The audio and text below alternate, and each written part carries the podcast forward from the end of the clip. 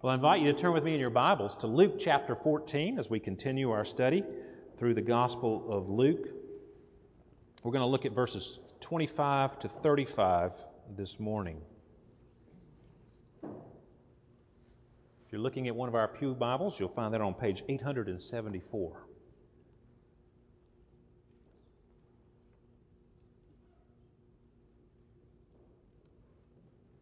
God's inspired, inerrant word tells us. Now, great words, uh, great, great crowds, now great crowds accompanied him, and he turned and said to them, If anyone comes to me and does not hate his own father and mother and wife and children and brothers and sisters, yes, and even his own life, he cannot be my disciple. Whoever does not bear his own cross and come after me cannot be my disciple. For which of you, desiring to build a tower, does not first sit down and count the cost, whether he has enough to complete it? Otherwise, when he has laid a foundation and is not able to finish, all who see it begin to mock him, saying, This man began to build and was not able to finish. Or what king going out to build, or what king going out to encounter another king in war, will not sit down first and deliberate whether he is able with 10,000 to meet him who comes against him with 20,000. And if not, while the other is yet a great way off, he sends a delegation and asks for terms of peace. So therefore, any one of you who does not renounce all that he has cannot be my disciple. Salt is good, but if salt has lost its taste, how shall its saltiness be restored? It is of no use either for the soil or for the manure pile. It is thrown away. He who has ears to hear, let him hear. Oh, may God bless the reading and hearing of His holy word to us this morning. Well, this passage before us today is one that calls for some deep soul searching. Soul searching is not easy to do. And it's not easy to convince people that they need to do some soul searching. My guess that everyone uh, who is listening, or at least the majority of people listening to me at this moment, uh, you're convinced today that you're okay. You're here in church, and you should probably think, you know, I'm okay with this. And you do not need, because you feel like you're okay, to make an examination of your heart. If you're not sick, then why go to the doctor? Well, you should know the answer to that one. Most of you have heard of Tim Keller, a pastor in, the, in, in our denomination. He's one of the best preachers in the world. Well, he just recently announced that he has pancreatic cancer. That's a pretty tough one. Well, on June 7th, he made the announcement that, that uh, in, in his announcement, he said he had uh, no idea that he had cancer. He felt great, he had no symptoms, and the do- doctors just, through a routine checkup, incidentally discovered this cancer. Thankfully, now it can be treated because he went and had a checkup. Now, consider the passage before us today a routine checkup. Now, checkups are usually not fun. I know some of you get a little nervous about going to the doctor, and, uh, and sometimes the poking and prodding and testing is, is not fun at all. Um, and they can be very uncomfortable, and so can this one that we're looking at today. Because Jesus challenges those that would be his disciples to think and evaluate what it means to be a disciple of Christ. And then test ourselves to see if we fit the description. If we don't fit the description, then he challenges us to count the cost and deliberate if this is the course we want to take in life. That course being the road that Jesus walked. So I want us to think about two questions today. I'm going to focus a lot of attention on the first one, uh, and then hopefully have a good bit of time for the second one. First, what does Jesus tell us is required to be a disciple of Christ? What is required to be a disciple of Christ? And then, secondly, why should you be a disciple of Christ? Why would you be a disciple of Christ? Let's look first. What's required to be a disciple of Christ? Jesus has these large crowds that have been following him, listening to his teaching, witnessing his miracles, yet they're still non committal about becoming his followers. And he makes three statements that describe how one cannot be a disciple of Jesus. They are in verses 26, 27, and 33, of course. And let's reflect on each one of those in turn for a few minutes. The first one, verse 26 If anyone comes to me and does not hate his own father and mother and wife and children and brothers and sisters, yes, and even his own life, he cannot be my disciple. Now, I cannot think of a more provocative statement by Jesus than this one to hate your own parents. Of course, it's a figure of speech that Jesus is using. It's a, it's a Hebrew idiom, it's a hyperbole. It's a, an extravagant statement not intended to be taken literally. For example, we might say, we go to a restaurant and we've had to wait a long time, we've had to wait an eternity for our food. Now, you haven't waited an eternity yet. You've just waited a really long time. You're overstating the case to communicate something. It's hyperbole. And Jesus, in this case, when he says you should hate your own father and mother, he's not saying that we are to hate our parents and other family members. If you look at other teaching of Jesus, he reiterates the commandment, for example, to honor our father and mother. Throughout Scripture, disciples are commanded to love their spouse, love their children, even love their enemies. The second greatest commandment that Jesus reinforced and restated is to love others as you love yourself. So obviously, Jesus is not telling us to hate other people.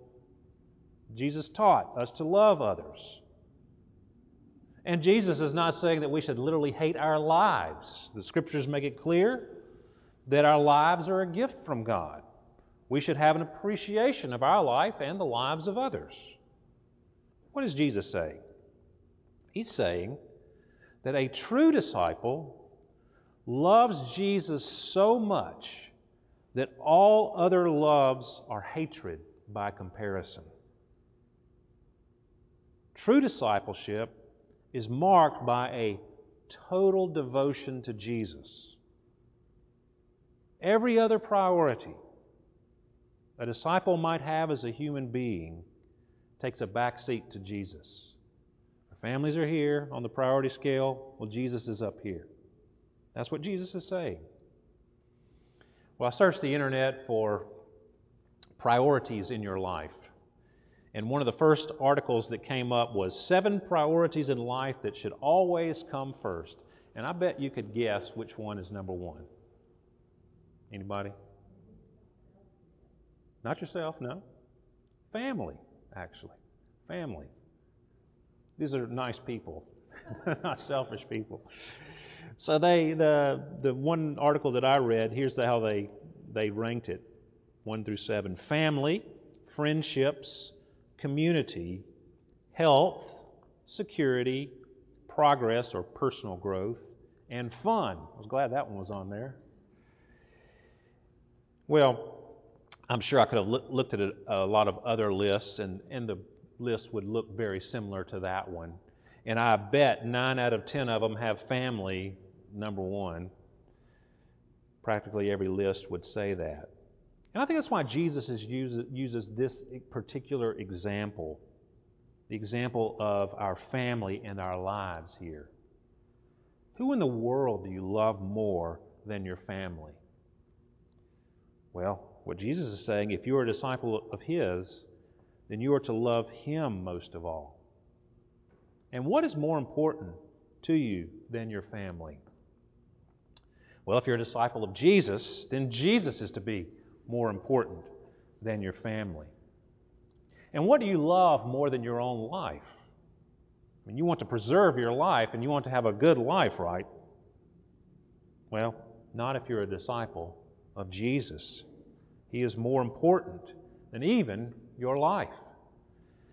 Many people have discovered this, and that's why so many Christians in other parts of the world and throughout the centuries have been willing to suffer and to die for Jesus Christ because they loved Jesus Christ more than their own life. You think about the first disciples Peter, Andrew, James, and John. They were fishing partners. When they encountered Jesus and they heard him speaking, uh, at, at a at certain point, Jesus calls them to become his followers. Matthew's account says, While walking by the Sea of Galilee, he saw two brothers, Simon, who is called Peter, and Andrew, his brother, casting a net into the sea, and they were fishermen. And he said to them, Follow me, and I will make you fishers of men. Immediately they left their nets and followed him. And going on from there, he saw two other brothers, James, the son of Zebedee, and John, his brother, in the boat with Zebedee, their father, mending their nets, and he called them. Immediately they left their boat and their father and followed him. You see, and their father. Jesus was more important than their father or family business. They left it all behind to follow the Lord. Now, their father is not mentioned elsewhere in Scripture. Uh, you know, the only, if you look up Zebedee throughout it, it always talks about James and John, the sons of Zebedee. We never hear about Zebedee again, but we do hear from, his, from their mother. You, there's an account where James and John's mother interacts with Jesus, and she's trying to promote her children through Jesus. So they aren't alienated from their family. They, they still love their mother and father, but Jesus became a greater priority for them. They were willing to devote their lives to following Jesus instead of following their father's footsteps of being a fisherman. And the fact of the matter is, those who love Jesus the most love their families the best. Now, what about you?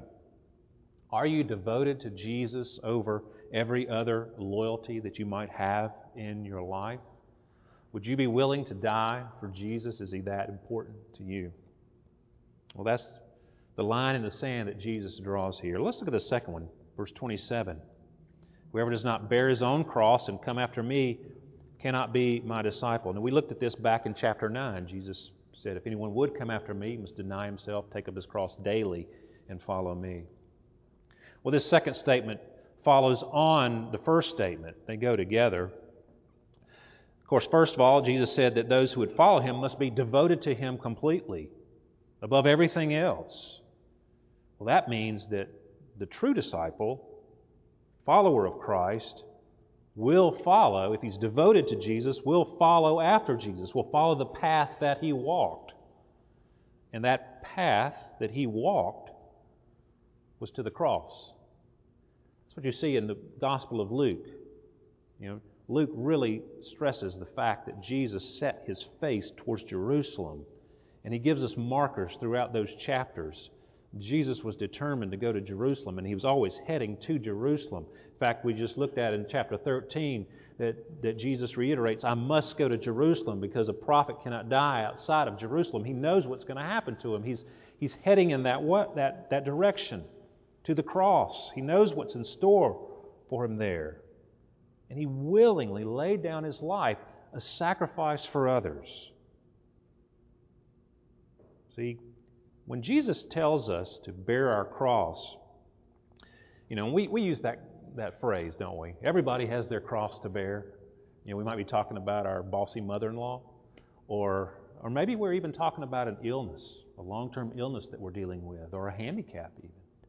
I'm not trying to, to make light of that at all, but that's not what Jesus means here. Those might be true, difficult problems in your life, you may be suffering greatly for through your health or through a problem problematic relationship. But that's not what Jesus is talking about. That's not the kind of cross that he's talking about. He's talking about living a life like he lived, a life of self-sacrifice for others.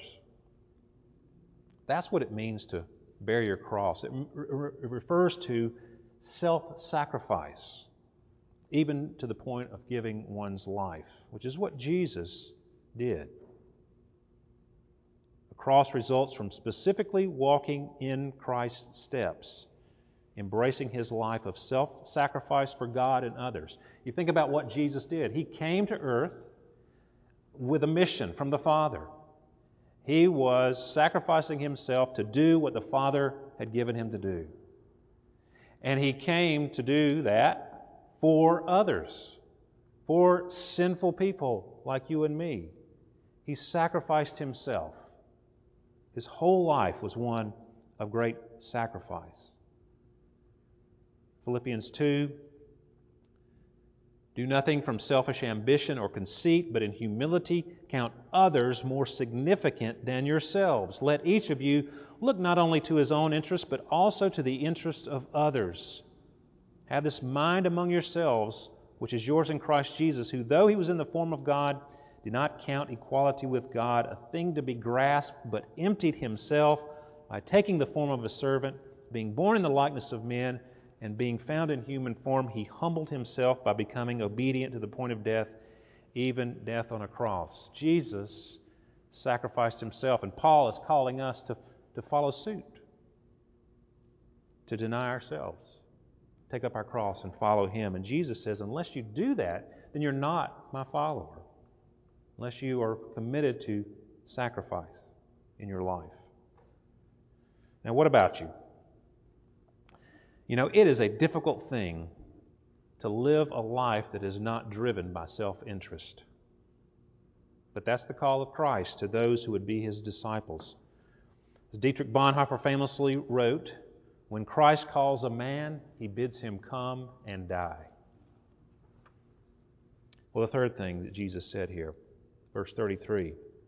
So, therefore, any one of you who does not renounce all that he has cannot be my disciple. Now, this statement uh, comes on the heels of the previous verses about counting the cost. If you're building a tower, you count the cost so that you can know that you can complete it. Or if you're a king and you go out to war and the other guy's got twice as many troops and resources that you do, you know, you got to figure out can I take this guy or not?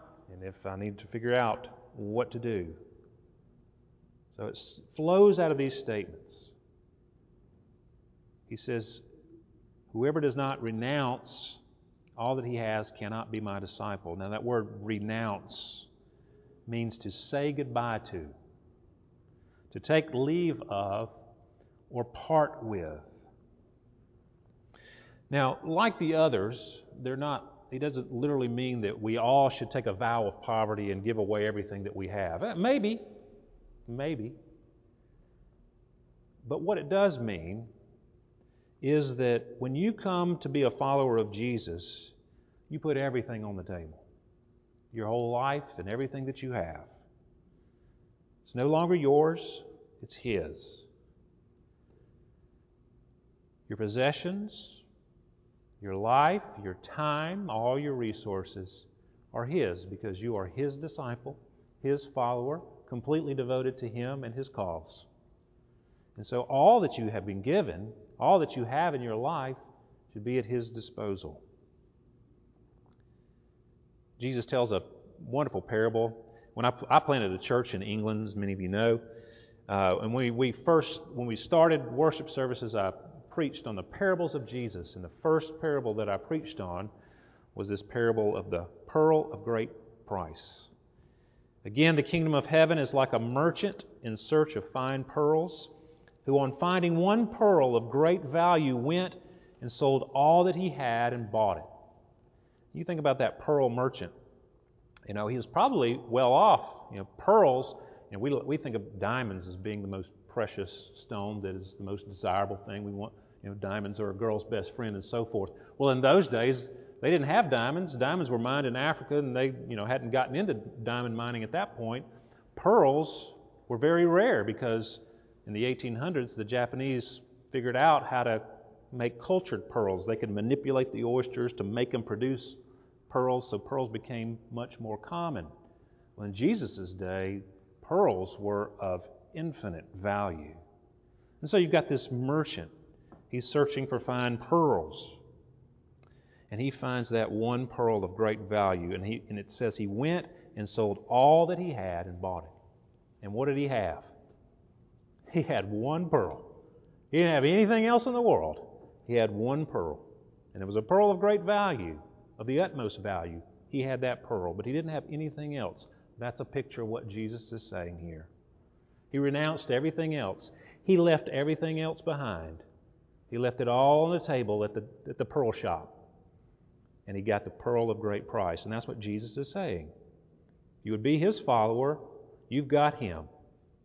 Everything else you may have, but it's at his disposal. What about you? What in your life is more important than Jesus?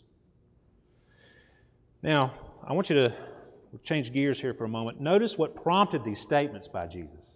And I mentioned it before, uh, verse 25. Now, great crowds accompanied him, and then he turned and spoke to them. Great crowds accompanied him. They were there, following him around.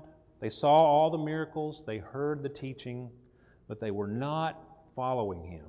They were not giving their lives to him like, the, Peter, Andrew, James, and John did.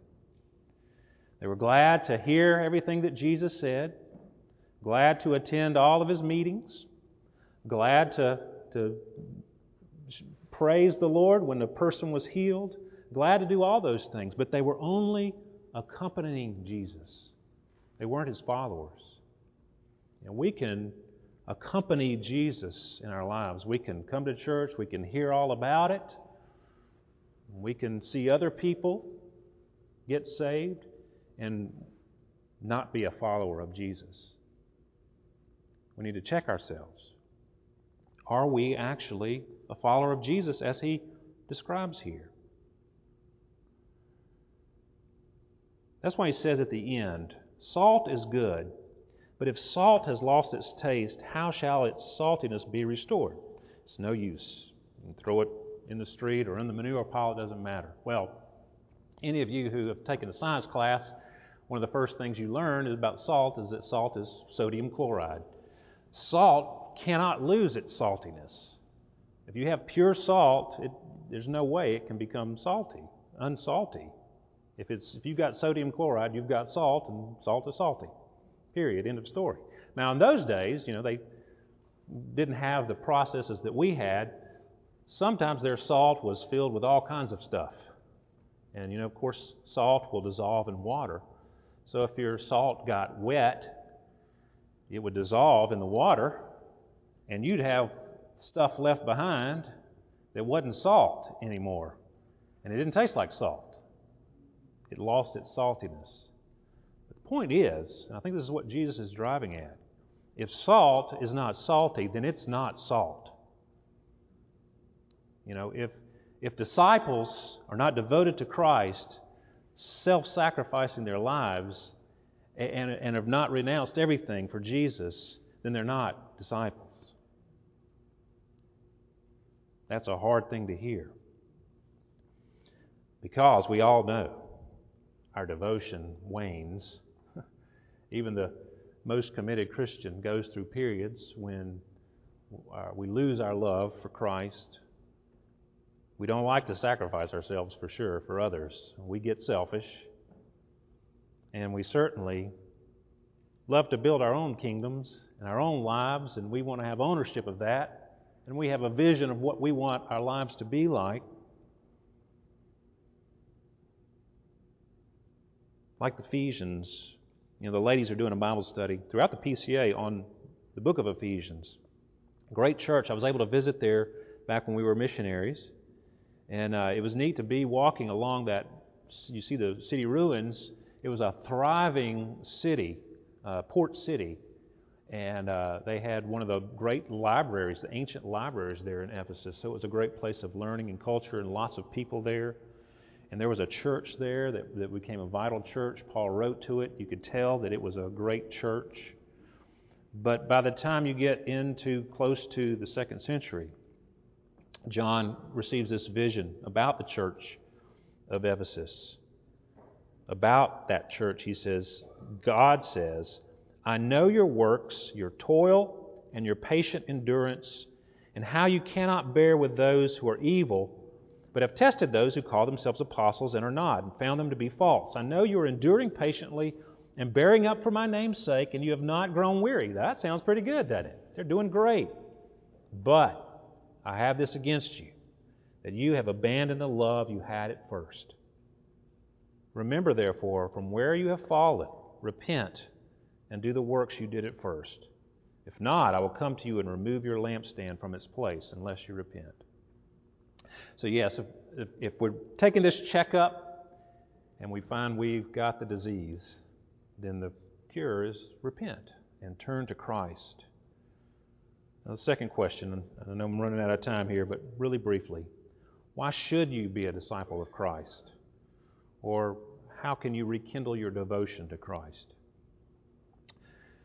John Stott, uh, has, his last book was called The Radical Disciple, and he said this If Christian maturity is maturity in our relationship with God, in which we worship, trust, and obey Him, then the clearer our vision of Christ, the more convinced we become that He is worthy of our commitment. So, if we want to develop truly Christian maturity, we need above all a fresh and true vision of Jesus Christ.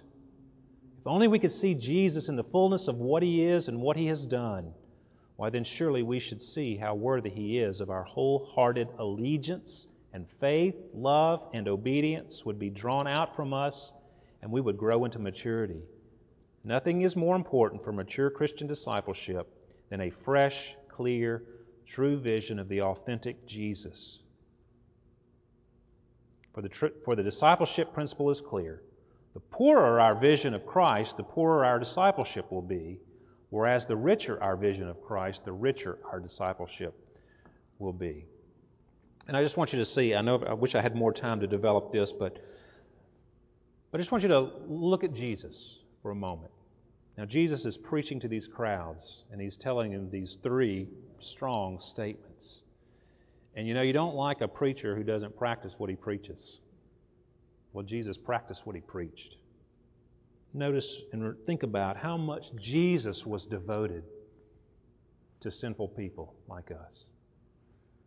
he's calling us to be totally devoted to him, but he was totally devoted to sinners.